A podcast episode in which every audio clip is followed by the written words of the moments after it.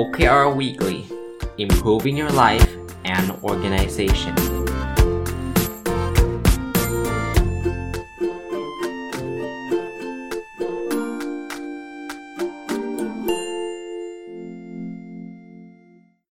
สวัสดีครับ ยินดีต้อนรับเข้าสู่รายการ OKR Weekly นะครับ ก็เป็นรายการที่ผมจะมานำเสนอแนวคิดเกี่ยวข้องกับ Objective and Key Result หรือที่เราเรียกย่อๆกันว่า OKR เนาะจัดมาตั้งแต่ต้นปีนะครับ ตอนนี้ก็ จะหมดไตรมาสที่ 3 แล้วนะครับกำลังจะก้าวเข้าสู่ไตรมาสที่4เนาะผมยังคงอยู่กับคำถามนะครับ จริงๆ เรื่องของ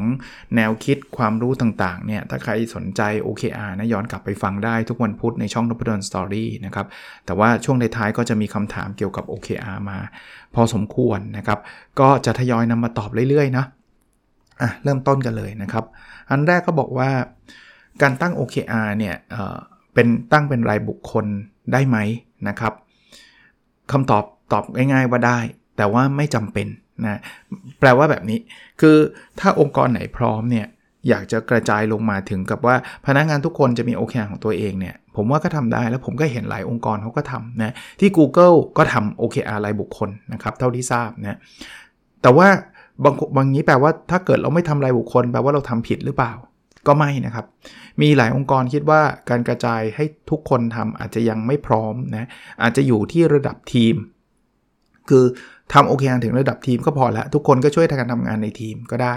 ส่วนตัวผมคิดว่าแบบนี้ครับ ถ้าเกิดองค์กรเราเป็นองค์กรที่ใหญ่มากนะตอนแรกอาจจะยังไม่ต้องกระจายไปถึงกับทุกคนต้องทำนะแล้วถ้าคุ้นเคยกันละทำเป็นระดับฝ่ายระดับทีมคุ้นเคยกันเรียบร้อยแล้วเนี่ยจะ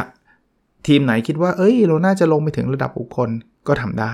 แต่ถ้าเป็นองค์กรเล็กๆนะอย่างสตาร์ทอัพอย่างอะไรเงี้ยการทำทำทีเดียวเป็นรายบุคคลเลย ผมก็คิดว่ามันก็ไม่ได้ยากเย็นอะไรมากนะครับคำถามที่ 2 เป็นคำถามที่ต่อเนื่องคำถามแรกแหละนะครับคือมันซ้ำจำเป็นไหมครับว่าต้องมี OKR เฉพาะบุคคล ก็ตอบว่าไม่จำเป็น จะมีก็ได้ไม่มีก็ได้นะครับ เช่นเดียวกันนะครับคำถามชุดนี้คล้ายๆกัน คือเพื่อให้ OKR ของบริษัทสำเร็จนอกจากระดับฝ่ายมี OKR ของฝ่ายแล้ว ระดับพนักงานต้องมีด้วยไหม ก็ถ้าพร้อมก็มีได้ อีกอย่างหนึ่งคือถ้าเกิดงานมันมีความแตกต่างกันชัดเจนอ่ะคือคือทำ OKR ก็เอ้ยงานผมผมไปทำ coding ผมก็จะเป็น OKR เรื่อง coding อีกคนทำ marketing ก็เรื่อง marketing อยู่ในฝ่ายเดียวกันเงี้ยแต่มันส่วนใหญ่มันก็เป็นองค์กรที่ไม่ได้ใหญ่มากนักเนี่ยถ้างานมันชัดเจนก็ผมคิดว่าก็เป็นรายบุคคลก็ได้นะครับ แต่ถ้าเกิดงานมันช่วยๆกันทำมันไม่ได้มี OKR แยกแยกแยะออกมาแต่ละคนก็เป็นทีม OKR แล้วทุกคนก็ ร่วมแรงร่วมใจกันนะให้ทีมประสบความสำเร็จก็ได้เช่นเดียวกันนะครับอ๋อมีคำถามนี้มาบอกว่า ถ้าทำเป็นรายบุคคลเนี่ยทำซ้ำกันได้ไหมนะครับเอ่อซ้ำอย่างนี้ครับผมถามถามผมว่าได้ไหมได้นะครับ ถ้ามันเป็นความฝันของแต่ละคน แต่ไม่ใช่บังคับให้เขาทำซ้ำกัน คือพนักงานขาย 2 คนเนี่ยอาจจะมี OKR ไม่เหมือนกันก็ได้นะครับ เพราะว่า OKR มันเน้นในเรื่องของแรงจูงใจภายใน เขาอาจจะมีความคิด ซึ่งมันหลีดไปยัง OKR ของฝ่ายเหมือนกันนะสมมติ OKR ของฝ่ายคือการเพิ่มยอดขาย แต่วิแต่ OKR ของคนพนักงานขายคนหนึ่งอาจจะเน้นเรื่องอีกเรื่องหนึ่งพนักงานขายคนหนึ่งอาจจะเน้นอีกเรื่องหนึ่งแต่ว่าทั้ง 2 เรื่องเนี่ยตอบยอดขายได้ อย่างเงี้ยคือไม่ต้องไปบังคับให้ซ้ำแต่ถ้าเกิดมันบังเอิญซ้ำกัน คือต่างคนต่างคิดก็คล้ายคลึงกัน หรือมันเหมือนกันก็ไม่ได้ผิดอะไรนะครับ แต่ มีคำถามต่อเนื่องครับ บอกว่าแล้ว OKR กับของลูกน้องซ้ำกับหัวหน้าได้ไหม อันนี้จะดูแปลกนิดนึง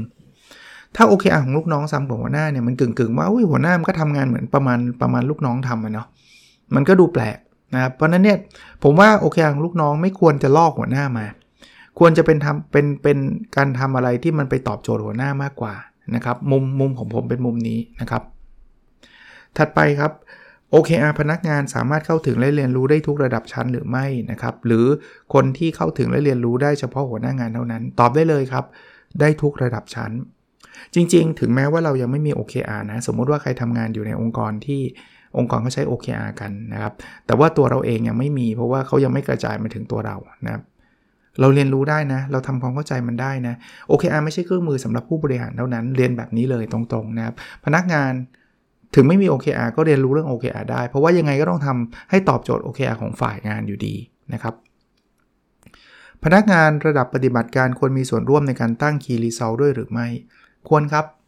ต่อให้ว่าตัวถ้าถ้าเป็นตัวเขาเองนะ ถ้าเป็น OKR ของเขาเองนั้นเขาต้องเขาต้องทำเองอยู่แล้วนะครับ แต่ถ้าเป็น OKR ของฝ่ายงาน หัวหน้าฝ่ายงานเนี่ยควรเชื้อเชิญ พนักงานระดับปฏิบัติการนี่แหละครับ ช่วยกันคิด ว่า Objective ของฝ่ายเราคืออะไร Key Result ของฝ่ายเราคืออะไร คือถ้าเขาช่วยคิดเนี่ยเราจะได้ Key Result ที่เจ๋งๆ ที่ดีๆ แล้วอย่าลืมนะครับ OKR ขับเคลื่อนด้วยแรงจูงใจภายใน เพราะฉะนั้นเนี่ยถ้าเราให้เขาช่วยคิดเนี่ยเขาก็จะมีแรงจูงใจมากขึ้น ที่จะทำเรื่องนั้นให้ประสบความสำเร็จนะครับ อันนี้ก็คล้ายๆกันนะครับเขาบอกว่า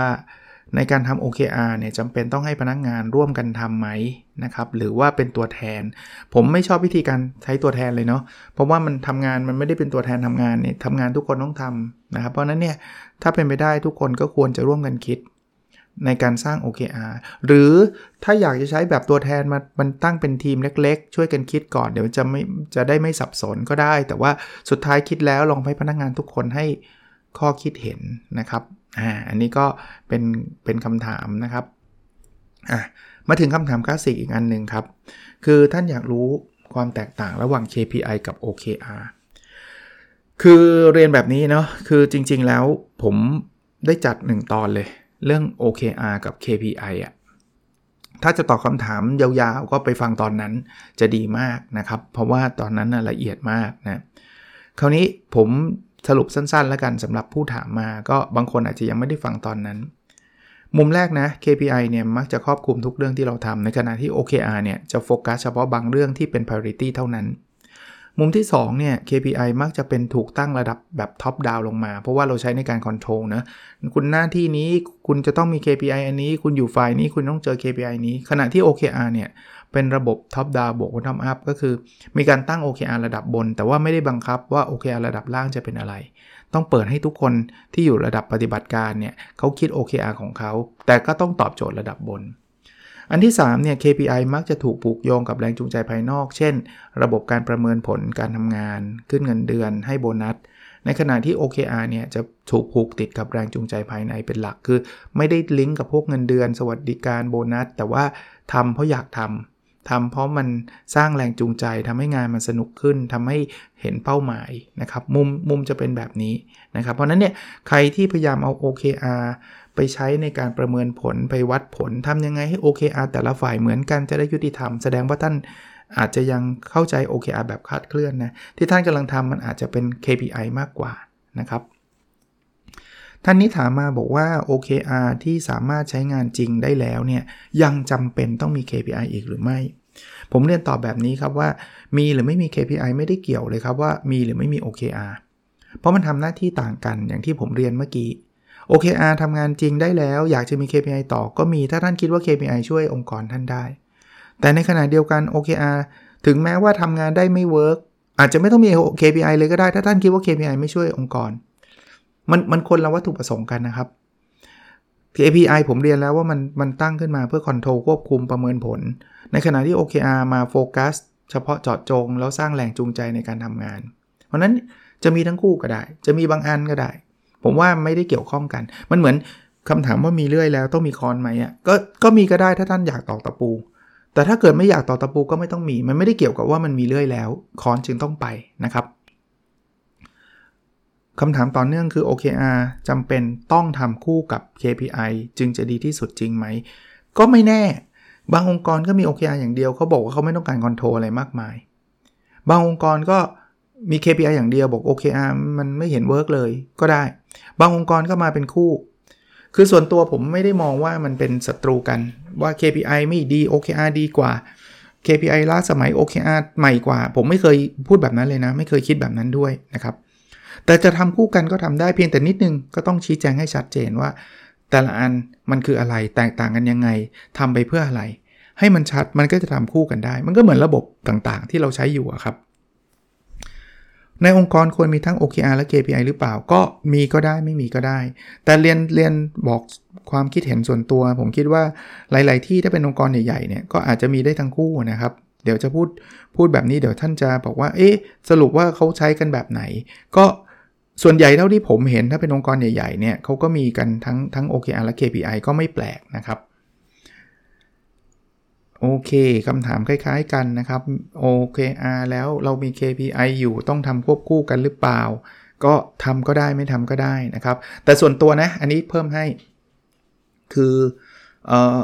ถ้า KPI ที่ทำอยู่เนี่ย มัน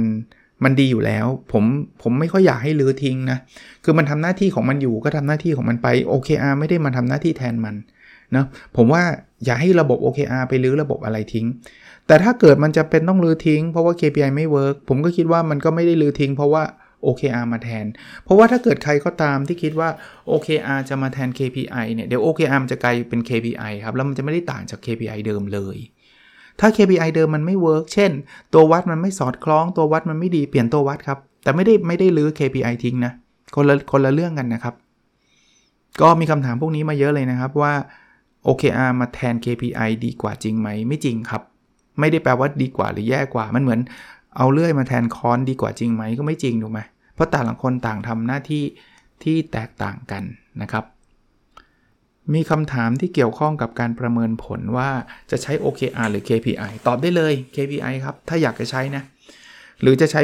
ใครที่เหลืออื่นๆ ก็ได้ แต่ต้องไม่ใช้ OKR นะครับ ถ้าใช้ OKR เนี่ย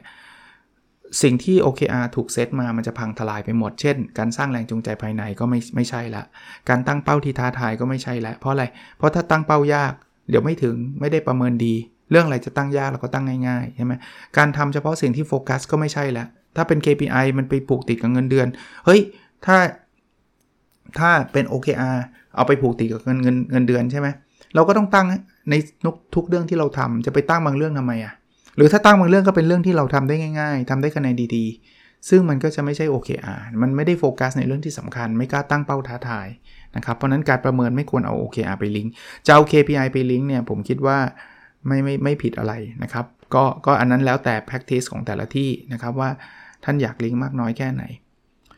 ท่านนี้ถามมาบอกว่าปัจจุบันใช้ KPI ร่วมกับ OKR ก็ก็ใช้ได้ครับ ก็จะใช้ยังไงให้สำเร็จ ผมคิดว่าส่วนแรกนะ ชี้แจงให้ให้เขาชัดเจนว่ามันต่างกันตรงไหนนะครับ ประเมินผลจะลิงก์กับ KPI ยังไง OKR ถ้าไม่ลิงก์กับประเมินแล้วคนทำไมถึงอยากทำซึ่งเรื่องพวกนี้เนี่ยผมเคยเล่าให้ฟังในพอดแคสต์หมดแล้วนะครับ เอ่อ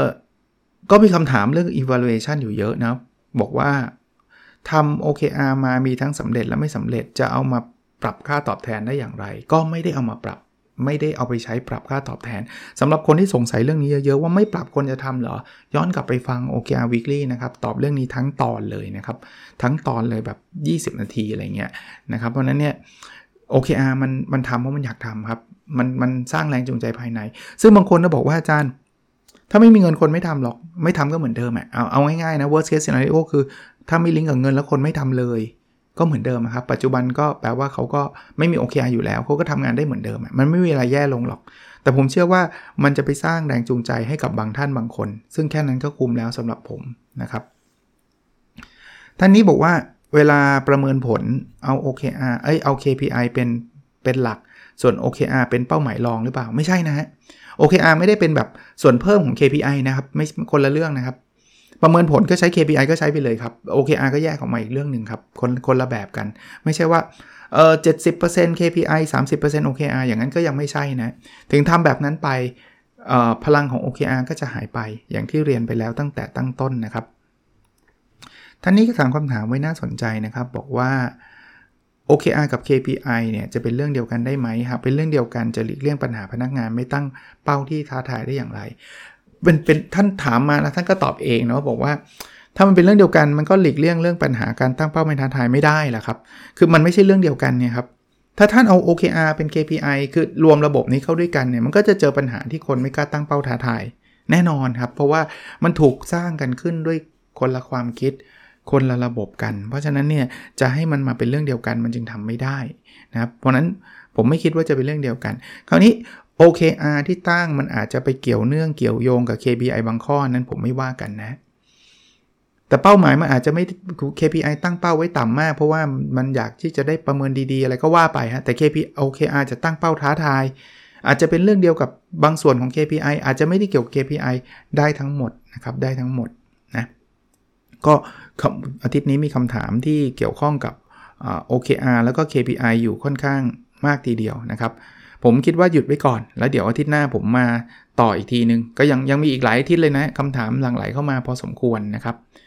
มาถึง part ที่2นะเป็น part ที่จะมาอัปเดต Personal OKR ก็คือ อันนี้ไม่ใช่เรื่องงานนะ เป็นเรื่องส่วนบุคคลที่ผมตั้งของผมเองนะครับ แล้วก็เขียนของผมมาตลอด ตอนนี้ก็ใกล้จะจบไตรมาส3แล้ว ลองดูพลังของมันนะว่า ผมทำเรื่องไหนสำเร็จไปแล้วบ้าง เรื่องไหนใกล้สำเร็จเรื่องไหนยังล้าหลังไปนะ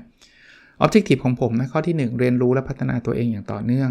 Key Result 1.1 คืออ่านหนังสือสะสมตั้งแต่ต้นปีจนปลายไตรมาส3ให้ได้ 90 เล่ม อันนี้ทะลุเรียบร้อย อ่านได้ 95 เล่มแล้วนะครับ ทะลุตั้งแต่ week ที่ 9 แล้ว ตอนนี้ week ที่ 11 แล้วนะ Key Result 1.2 เขียน paper ส่ง 2 paper ในไตรมาสนี้ ตอนนี้ 20%แล้วอันนี้ขยับขึ้นมาหน่อยนะครับ จาก 10%มาตลอดนะตั้งแต่วีคที่ 5 ไม่ได้ทำเลย ตอนนี้เริ่มทำแล้วนะ เป็น 20%แล้ว Objective ที่ 2 แบ่งปันความรู้เพื่อทำให้สังคมดีขึ้น Key Result 2.1เขียนหนังสือจบ 1 เล่มในไตรมาสนี้ เขียนเสร็จแล้วนะครับ รอ edit อย่างเดียวตอนนี้ 95%แล้ว Key Result 2.2คนติดตามฟังพอดแคสต์20,000ดาวน์โหลดต่อวัน ตอนนี้ขึ้นมาเป็น 15,733 ดาวน์โหลดต่อวัน สูงที่สุดเท่าที่มีในไตรมาสนี้เลยนะครับ ต้องขอบคุณคนฟังด้วยนะครับที่ท่านกูนาแชร์ วันก่อนได้มาขอบคุณในเพจไปแล้ว ขออนุญาตพูดอีกทีนึงเพราะว่าเป็นความดีใจส่วนตัวที่ ในช่อง YouTube เนี่ยมีคนฟังนบดนสตอรี่ครบ 1 ล้านดาวน์โหลดแล้วนะครับ ก็สำหรับคนที่เป็นยูทูบเบอร์เนี่ยคิดว่ามันง่ายมากนะ แต่สำหรับผมเนี่ยผมดีใจแล้วล่ะนะครับ บางคนอาจจะบอกโอ้ยหล้านเองอาจารย์ มันโอ้โหจะมาโม้ทำไมเนี่ยอะไรเงี้ยคือ1ล้านผมเยอะมากอะ่ะคือคือคนอื่นเขาทำคลิปหนึ่งเขาก็เป็นหลายล้านแล้วนะแต่ว่าแค่นี้ผมก็ดีใจมากๆแล้วนะครับ ต้องขอบคุณทุกท่านอีกครั้งนะครับ คือไม่จำเป็นต้องมาฟังใน YouTube นะท่านจะฟังจากไหนก็ได้นะครับ แต่นี้ก็เพลินมันเป็น milestone อันหนึ่งใน YouTube ก็ เลยดีใจนะครับแคปแล้วก็มาลงในเพจ Nopadol's Story ก็เลยถือโอกาสมาขอบคุณที่ที่พอดแคสต์ด้วยนะครับ Key Result สองสามมีองค์กรใช้ OKR ครบ 10 องค์กร ที่ผมเป็นที่ปรึกษาให้ทำมา 9 องค์กรนะไตรมาสนี้คงอยู่ที่ 9 องค์กรแหละครับนะเดี๋ยวไตรมาสหน้าจะมีการรับเพิ่มนะ ตอนนี้กำลังกำลังทำอยู่นะครับ Objective ชุดสุดท้ายนะครับอของผมนะมีสุขภาพ Objective ที่3นะมีสุขภาพกายและสุขภาพจิตที่ดีนะคีรีซอล3.1 วิ่งสะสม 900 กิโลเมตร และน้ำหนักตัว 78 กิโลกรัม วิ่งสะสมคือวิ่งตั้งแต่ต้นปีนะ จนถึงปลายไตรมาสที่ 3 อยากได้ 900 กิโลเมตร วิ่งนี่ล้าหลังมากเลย 667.3 แต่น้ำหนักนี่ไปแบบเล่าก้าวหน้ามากครับ ตอนนี้เหลือ 76.7 แล้วนะ ผมเปิดไตรมาสนี้ด้วย 81.2 นะครับ ก็เนี่ยแหละครับข้อดีของ OKR พอมันทำมัน track มันก็ลดลงเรื่อยๆนะ ก็ 4 โลกว่าแล้วอะนะครับ อีกนิดนึงก็จะ 5 โลแล้วอะนะครับ ตั้งแต่ตั้งแต่ต้น quarter นะครับ แล้วก็ Key Result 3.2 อยู่กับครอบครัวครบ 75 วัน อันนี้ก็ทะลุมาตั้งแต่วิกที่ 8 นะครับ ตอนนี้อยู่ที่ 83 วันนะครับ ก็ผมเรียนทุกท่านตั้งแต่ตอน ทุกเกือบทุกสัปดาห์นะว่าผมเอา OKR ส่วนตัวมาเล่าให้ฟัง เพราะว่าอยากจะเห็นให้ท่านเห็นตัวอย่างเนาะว่ามันไม่ได้ยากเย็นอะไรเลย และท่านไม่ต้องไปรอปีใหม่นะครับ ท่านเริ่มต้นทำของท่านได้ทันทีนะครับมี Request มาว่าอยากให้อาจารย์เปิดสอน Personal OKR คือ OKR สำหรับชีวิตประจำวันส่วนบุคคลไม่ได้เกี่ยวกับงานเนี่ยนะครับ อีกครั้งนะครับ ก็เดี๋ยวลองดูก่อนนะครับ ถ้าผมเปิดคอร์สนี้เมื่อไหร่จะจะมาเล่าให้ฟัง แล้วก็จะพูดใน Nopadol's Story รวมทั้ง โพสในเพจ Nopadol's Story ที่ Facebook ด้วยแล้วกันนะครับ ถ้า confirm ยังไงเดี๋ยวจะมาบอกอีกทีนะครับ โอเค วันนี้คงไม่ได้ยาวอะไรนะครับ เรื่องโควิดก็อย่าเพิ่งการ์ดตกนะ ตอนนี้ตัวเลขมันลดลงก็จริงนะครับ แต่ว่าก็อยากให้มันลดลงเรื่อยๆนะ เราก็อยากให้เปิดประเทศแล้วกลับมาเหมือนกับประเทศอื่นๆ ที่เขาเปิดกันได้นะ แล้วเราก็จะมีชีวิตที่ดีขึ้นนะครับ โอเคครับ แล้วเราพบกันใน episode ถัดไปนะครับ สวัสดีครับ